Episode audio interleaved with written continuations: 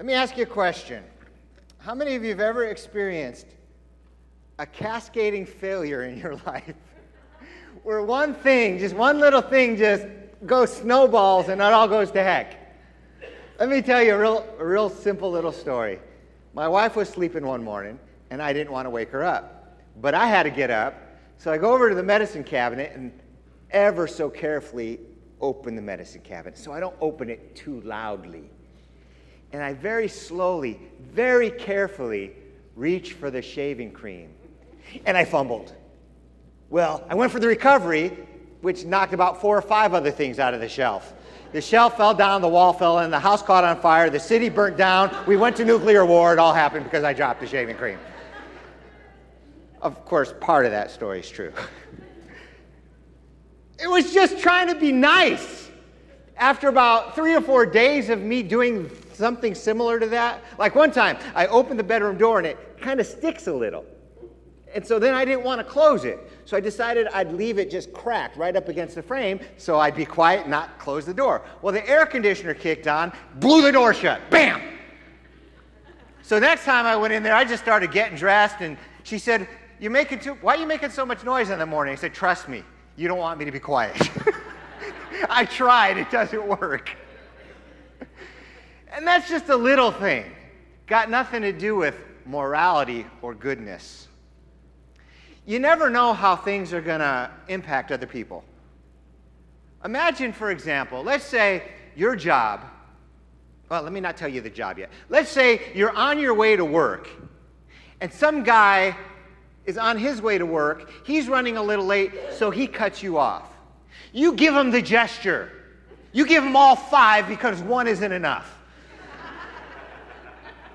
Now, the guy already knows he's running late. He's already uptight. And now you're yelling at him. And he's just, ugh.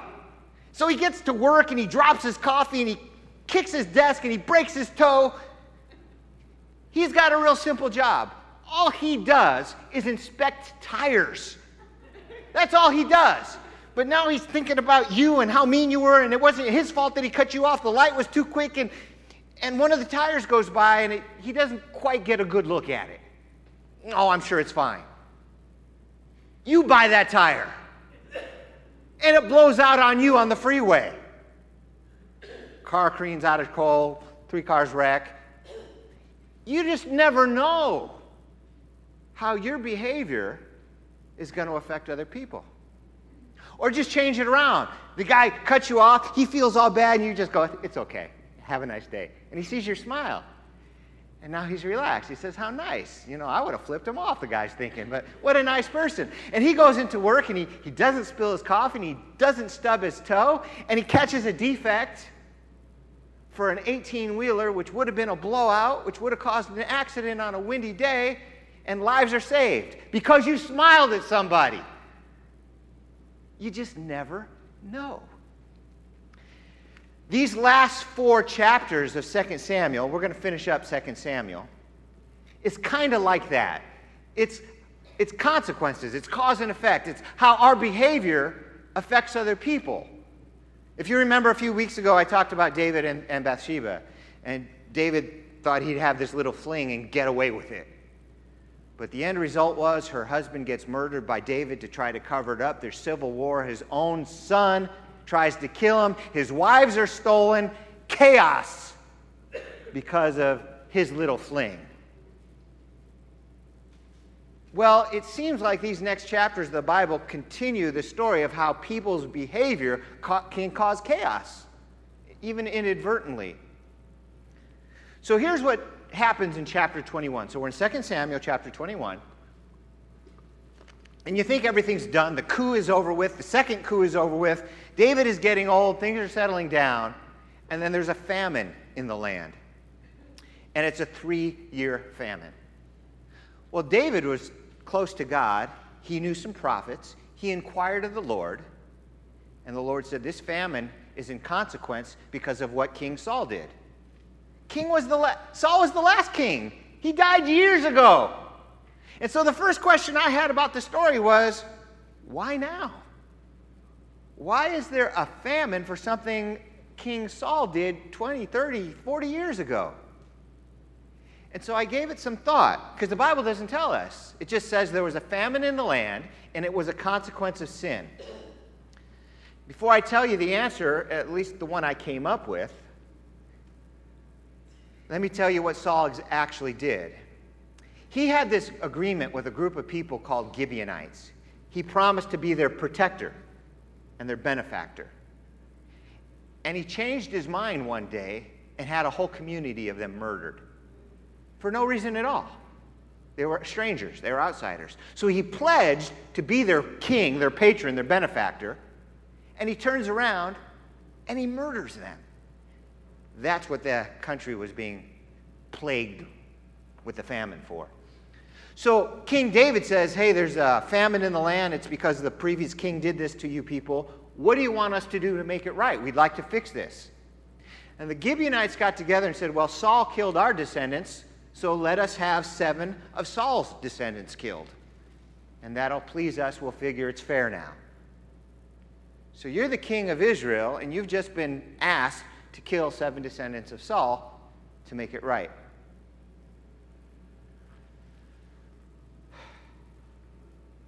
That sounds like a win win situation, doesn't it? Let me read to you a little bit about what's going on here, and then we'll wrap it up into a nice little package. First of all, why does the famine happen years later? The Bible doesn't say. I know this sin has consequences, and sometimes they're put off. Okay? You might suffer for something in your own life that happened 20 years ago. We don't always get an instant response to our mess ups, but sometimes they're put off. Why did God put this one off? Don't know. But they just went through two coups. David lost his son, another of his daughters was raped. Maybe God was being gracious and saying, you know, you guys have been through enough these last 40 years. I'm going to put this one off till the tail end, let you guys breathe for a few years. Maybe. I don't know. Sometimes sin gets you soon, sometimes it gets you later, but it always gets you. It comes back to bite you sooner or later. Sin has consequences and must be dealt with. The murder of the Gibeonites was the sin, the famine are the consequences. Listen to what God told Moses to tell the children of Israel about murder and such. Anyone who kills a person is to be put to death as a murderer only on the testimony of witnesses. But no one is to be put to death on the testimony of only one witness. Do not accept a ransom for the life of a murderer who deserves to die. He must surely be put to death. Do not pollute the land where you are. Bloodshed pollutes the land, and atonement cannot be made for the land on which blood has been shed, except by the blood of the one who shed it. So there's this concept of a community being defiled because of a murder. And when the blood is shed, the defilement happens. It's like nuclear waste. It's contaminated. Your community is now contaminated because an innocent person was murdered. So, how do we make it right? By executing the murderer in accordance with the law. That's the only thing that makes it right. Kind of on a side note, do we have any murders in this country? all the time. Do the murderers get executed? Hardly ever. So, if the principle is valid in the United States as it was in ancient Israel, and I don't know, it seems to be, then it seems fair to say that we've got some polluted land, that our community is defiled by the murder of people. Murder defiles a community. Even if you weren't involved in the murder, we're all part of a community. Our behavior can affect other people. Let's say it's uh, New Year's Eve, and you go out and you shoot your rifle up in the air. Boom, boom, boom, boom, boom. Happy New Year. Ha, ha, ha. And one of those bullets comes down and kills somebody. What did that person do to deserve that? Nothing. It was you who did stupid, and your behavior affected somebody else. Not just stupid, but illegal. So an innocent person can suffer from somebody's behavior.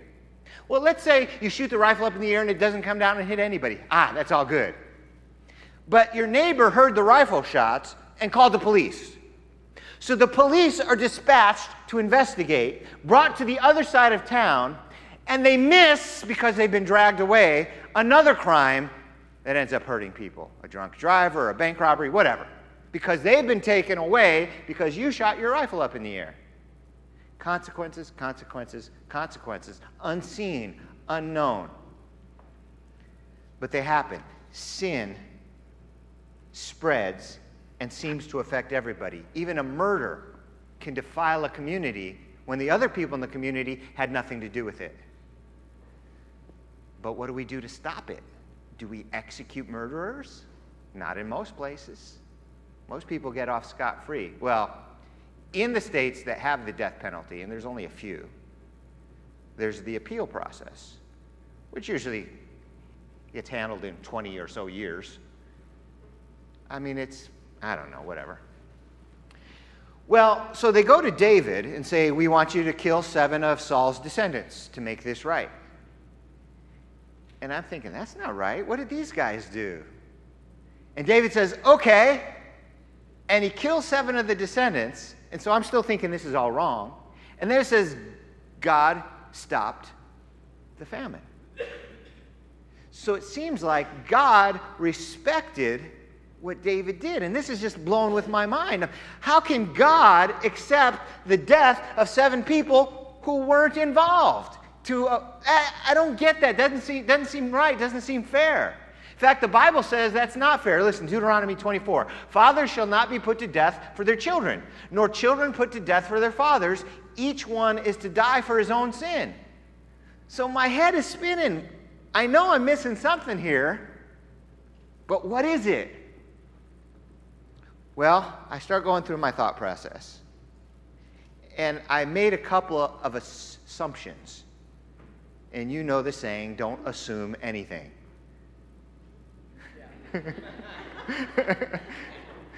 but I did. My first assumption was David had seven innocent men executed. Why did I assume that? There's nowhere in there that says he chose seven innocent men. Remember, we just had two coups. I'm sure there are tens of thousands of people who are worthy of dying at this point in Israel's history who judgment has passed over. And he didn't just pick seven men at random, they had to be seven men descended from Saul. Sometimes we read through the scriptures too quickly and we miss some of the finer details. This story started out saying this Why is this famine here? Because of Saul and his bloodthirsty house. I'm sure Saul didn't go to Gibeah all alone with a sword and destroy the community. It looks like a significant portion of his family was involved. He probably had all his sons with him because of Saul and his bloodthirsty house. So, where do these seven men get executed from? Saul's bloodthirsty house. They were probably complicit. Don't know for sure. I do know that David personally selected the seven and Mephibosheth, son of Jonathan, was spared. So David handpicked who got executed and who didn't. David was a man of God who honored God, and the Torah specifically said innocent people cannot die for the sins of their, their ancestors. So I'm just putting one and one together and saying these guys weren't innocent. David found seven scoundrels who he's happy to execute and executed them. Reading into the story, you have to read in either way because the details aren't there. So you read in and assume God approved of the innocent murders of seven, or you read in and figure justice was done against seven scoundrels. You pick the story you like. I know which one I'm going with. So, chances are these guys were seven scoundrels who needed to be executed anyway, and David used them to do what needed to be done to restore the land to justice. I do not know why there was a year or three or 20 or 30 between the sins of Saul and the plague. I don't know why it impacted everybody. I don't know why those seven sons were chosen. I just give you my opinions for better or for worse. But I tell you what I do know our behavior affects other people. That I do know. And I found this really cool illustration to get that point across. Let's take a look at the video clip. So that's our new LED TV, 120 hertz frame rate, net TV, and resolution plus. We're all set to ship if we don't include built-in Wi-Fi. Hmm.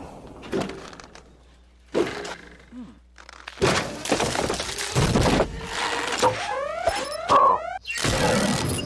Turn left. Recalculating. No.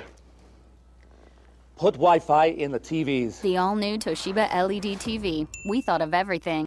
I've seen several commercials like that. My favorite one is when the guys turn into zombies. Have you guys seen that one? Oh, that is hilarious. You'll have to YouTube it because it's worth seeing. Our behavior affects other people. It could be an innocent little thing and can have significant consequences.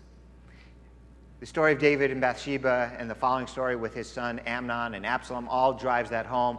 Chapter 21 that we just looked at, Saul's sin, which brought about the famine, which required David to kill seven people, all affected the community. Chapters 22 and 23, uh, you can go home and read those if you want to. They're basically a couple of David's final psalms. In that those two chapters, it says these are the final words of David. Then 2 Samuel ends, and we go into 1 Kings, and David is still alive and talking. So people say, wait a minute, how are these the final words of David if Kings comes next? Well, there's a couple ways of looking at that. First of all, we don't know which part of the Bible is in chronological order. It wasn't all written like history. They put stories together, and some of them go like this. So it's very conceivable that these chapters could move forward with, in history without a problem. But I think a better solution is these were his final two Psalms. He wrote half the Psalms in the Bible. These are the final words of David. These are his last two Psalms. That's how I look at it. But they're interesting Psalms. They're worth going home and reading. Then, in the last chapter, we get another situation of cause and effect, another situation where our behavior affects other people. And another passage of scripture that looks really confusing and makes us think weird thoughts about God in the Bible. So I'm going to read them to you, show you the problem, and present to you some possible solution. Again, the anger of the Lord burned against Israel, and he incited David against them, saying, Go and take a census of Israel and Judah. So the king said to Joab, Joab was in charge of the army. He said to Joab and to the army commanders with him, Go throughout all the tribes of Israel from Dan to Beersheba, from north to south, and enroll the fighting men, so that I may know how many there are. But Joab replied to the king, May the Lord your God multiply the troops a hundred times over, and may the eyes of my Lord the king see it. But why does my Lord the king want to do such a thing? The king's word, however, overruled Joab and the army commanders, so they left the presence of the king to enroll the fighting men of Israel. This is confusing on so many levels. First of all, Joab's all upset that he wants a census of the fighting men. What's wrong with having a census of the fighting men? You're a king. You got to know how many you have. If you don't, how are you going to brilliantly go to war?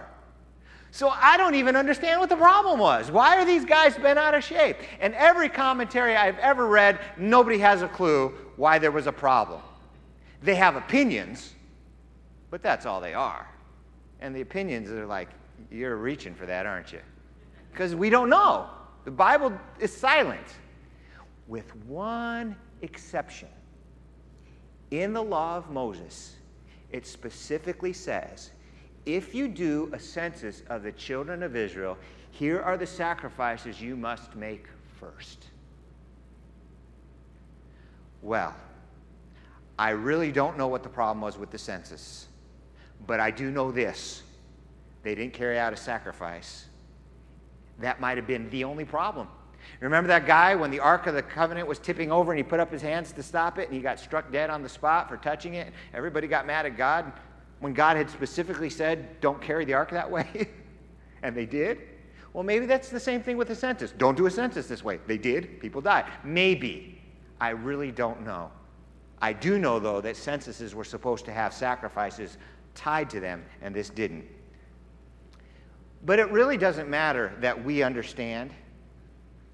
They understood, and this is about them. They knew it was wrong. Joab tried to stop him. The commanders tried to stop him. David wouldn't listen.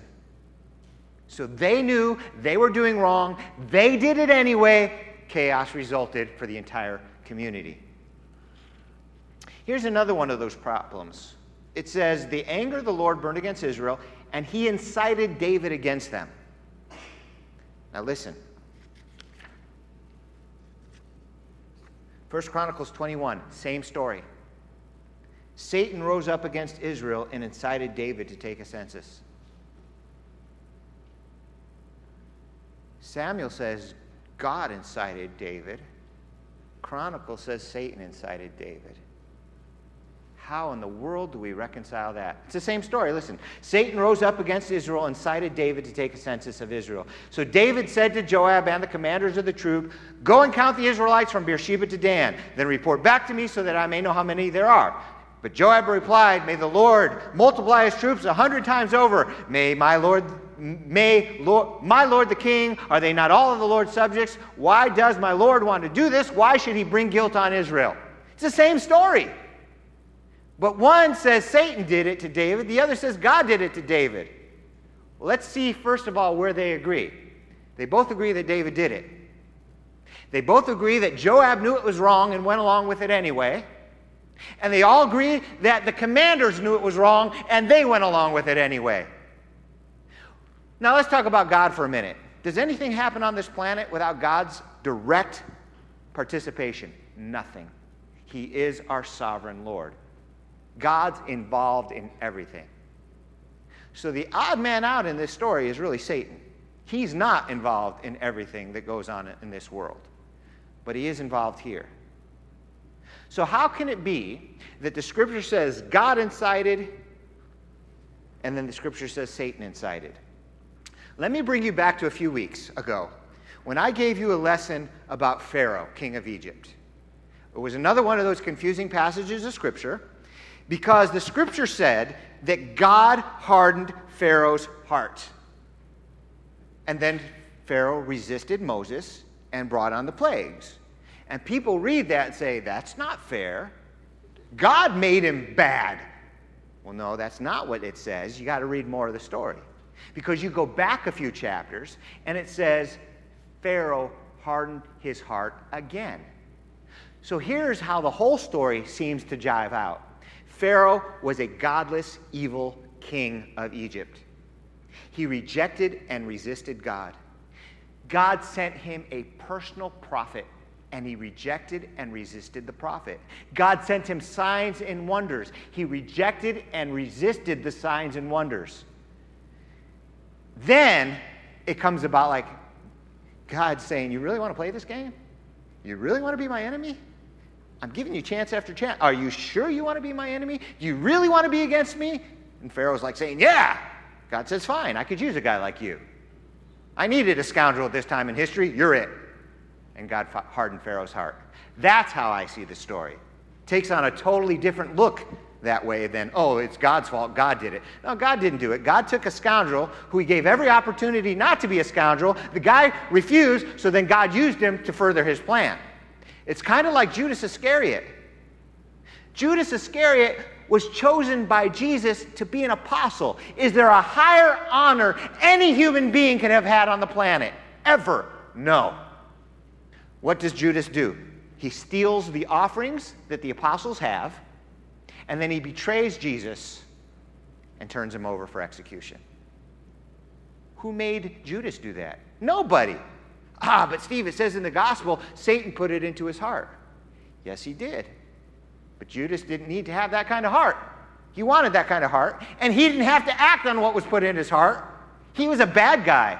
Now, didn't I tell you nothing happens without God being active? Jesus came for one reason and one reason only to die for our sins. He needed a scoundrel. So he took a man and gave him every opportunity to be blessed and to love the Lord, and he refused. As if God was saying, Fine, I needed a scoundrel. You're it. So now that I look at this story in light of Pharaoh, in light of Judas, I can see it. Okay, God needs to punish Israel. He needs a scoundrel. Remember what it said. This isn't all about David and his census. Verse 1 said, The anger of the Lord burned against Israel. Israel was in sin, such bad sin that God wanted to execute some of the people. But he wanted a process to follow in which to do it. Why? What were they doing wrong? Story doesn't tell us.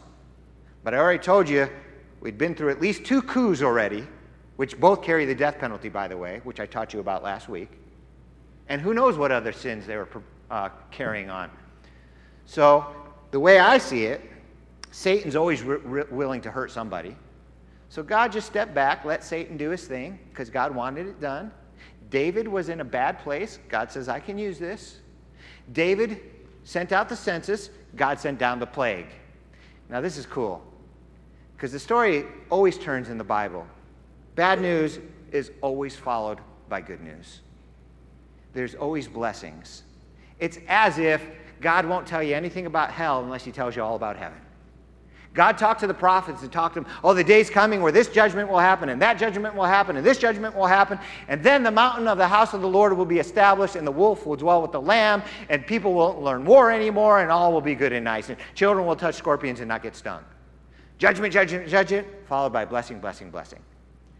Same here. So the plague is coming down, people are dying. David goes to intercede for the people. He wants to make a sacrifice. Sacrifice is usually what's seen in the scripture of the thing that pleases God. You'll get to see why in just a moment. So David goes to this spot where the plague was, kind of like stop it right on that spot. Little hill called Moriah. And he buys this area, this threshing floor, to sacrifice oxen, and now he owns that area. By the way, the plague has stopped. That spot, called Moriah, was renamed Mount Zion, the Temple Mount. He gave that to King Solomon, and that became the spot where the temple was, where all the sacrifices were made to please God at that point forward. So he uses that situation to teach a powerful lesson that sin causes death, but there can be salvation through sacrifice. But the animals really didn't cut it because they had to be sacrificed year after year after year. So, what in the world do we need sacrifice for us to finally be done with our sin? And you know the story as well as I do.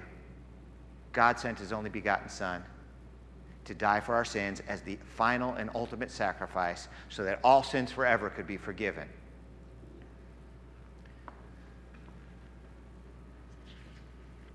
There's a commentary on this chapter that says something similar to what I shared with you in condensed words. God, though he cannot tempt any man, James 1:13, is frequently described in scripture as doing what he merely permits to be done. And so in this case, he permitted Satan to tempt David. Satan was the active mover, while God only withdrew his supporting grace. The great tempter prevailed against the king. So the nation was plagued. David put a stop to it. And the Temple Mount was secured, the place where sacrifice was made from the days of Solomon on. Chapters 21 through 24 end 2 Samuel. Few things we learn about it. Our behavior affects other people. Sin will eventually catch up with us.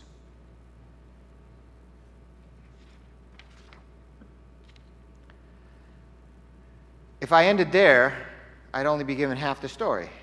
Because I told you the bad news is always followed by the good news.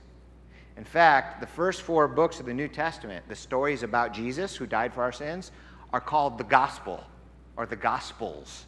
Gospel is just a funny Greek way of saying good news. I don't even know why we call them the gospels. It should just be called good news. In fact, some Bible people made a good news Bible. It's just the gospel Bible. That's really what it is it's the gospel means good news. It's, it's not so much the Bible about that we sin. It's more like we can be saved from our sin. It's not so much that we're lost, it's more like we can be found. The Bible's not so much about God judges sin as much as God forgives sin. It's not that there's a hell. No, it's there's a heaven. We can be saved from hell. And we get focused in on these judgment stories, and sometimes we lose our way. Because it's not about that. It's about the redemption, it's about the saving grace of God, how He takes all these things and turns it around, and good comes out of it. Shot the gun up in the air, the bullet fell down and killed somebody. How could good come out of that? Well, what you don't know, this isn't to, the person that died was 12 years old. They go to the funeral because it was a Christian kid. And all the friends from the high school are there and all their parents. One of the biggest funerals that community has ever seen. And the pastor gets up and says, I've known this child since she was a baby. I did the dedication. She was the godliest person I knew. And he tells two or three stories about her. Some of the teenagers start crying. Now I'd like to give you an opportunity to speak. And one of the teenagers gets up and says, When we were in seventh grade, she told me about Jesus. And I gave my heart to Jesus. And I, I'm so thankful for her. She's in heaven now, but I know I'll get to see her again. And then another teenager comes up, and another teenager comes up. Now, all these kids from her high school have heard her story about how Jesus has transformed her life and the life of her friends. And I could tell you right now that that girl is up in heaven saying, Thank you, Jesus, for letting me die this way. So I could bring the gospel to dozens and dozens of people, and several of them got saved at the funeral. That's how God works. But the newspaper stops at bullet kills, stray bullet kills kid. That's where the newspaper stops. Somebody recently told me, I think it was Michael, the worship leader, Beth Sar Shalom, it's the Satan News Network. Any news network, because all it does is give bad news. It never gives the good news. Here's the good news Jesus died for our sins. The good news isn't that he died, that's bad news. The good news is he died for us and rose from the dead so that we don't have to suffer for the consequences of our sins. Here's what the Bible says Christ died for our sins, the just for the unjust, that he might bring us to God. The Bible says if we confess our sins, he is faithful and just, and he will forgive us of our sins and cleanse us from all unrighteousness if we confess with our mouths the Lord Jesus and believe in our hearts that God raised him from the dead, we will be saved. Please join me in prayer. Lord God, none of us like death. None of us like judgment. None of us like the consequences of sin. But I'm thankful that there are times where you let us see the good that comes from them. And I pray for all of us here this morning and those listening in online, even my new friends. Lord, that you would help us to see the world as you see it. Not so that we might be miserable, but so we might be overjoyed. So that we would turn from our sins and give our lives to you, so that you might make good come out of them. We wouldn't be like Pharaoh, we wouldn't be like Judas. We'd be like a redeemed King David, through whom many were blessed because he purchased that field.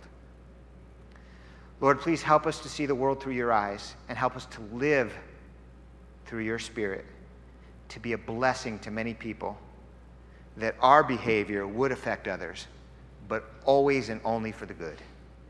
For it's in Jesus' name we pray. Amen.